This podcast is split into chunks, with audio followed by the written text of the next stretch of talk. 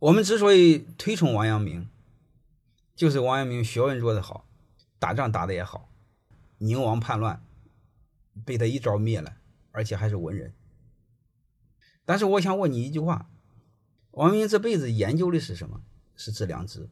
这什么叫致良知？叫知善知恶就是致良知，是这回事吧？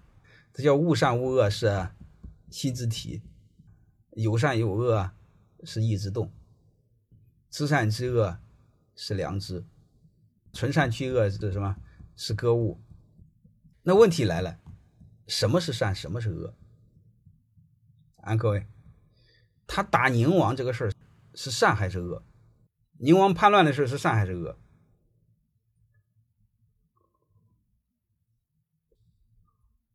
你比如说，N 年之后，宁王是在南昌。在南昌附近有一个什么山，也出现过类似这种情况。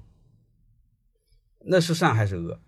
我上次跟你们聊过，就是我们几千年的文化，它的善恶标准，包括李自成。如果你们有在座的四川人的话，你们一定知道张献忠。张献忠，我们课本上写的是农民领袖，但你一定要知道。这伙计把四川人杀掉了百分之九十还多。这伙计流氓到什么程度？他说今年高考，啊，那时候就所谓选状元，那天下的学子都过去，然后他把门一关，用大炮全给轰死了。然后才有后来的湖广填四川，所以现在的四川人都不是四川人，都是湖广人。王明确实很好哈。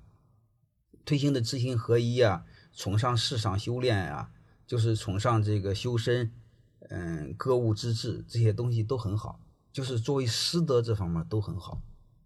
但是我认为中国古代的文人人格上基本上都是被阉割了的文人，他到现在没说清楚什么是善，什么是恶。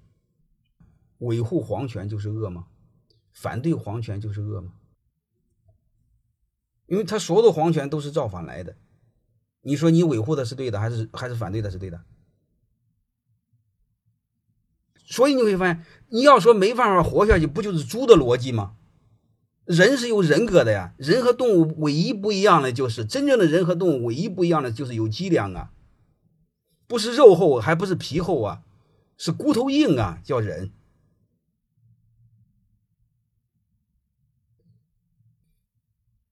人格能当饭吃吗？确实是啊，你要到猪圈里问猪，猪都会这么想，所有的猪都会这么说。有吃有喝要人格干什么？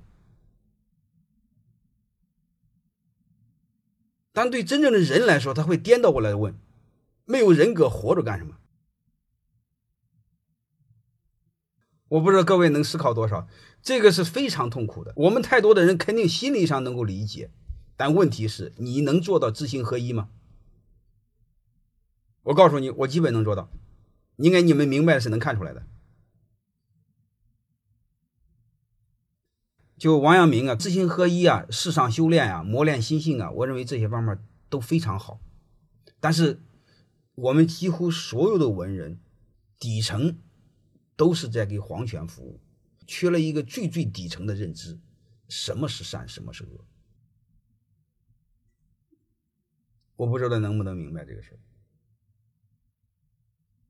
宁王按道理来说也是一个农民领袖啊，农民领袖是好的是坏的，对吧？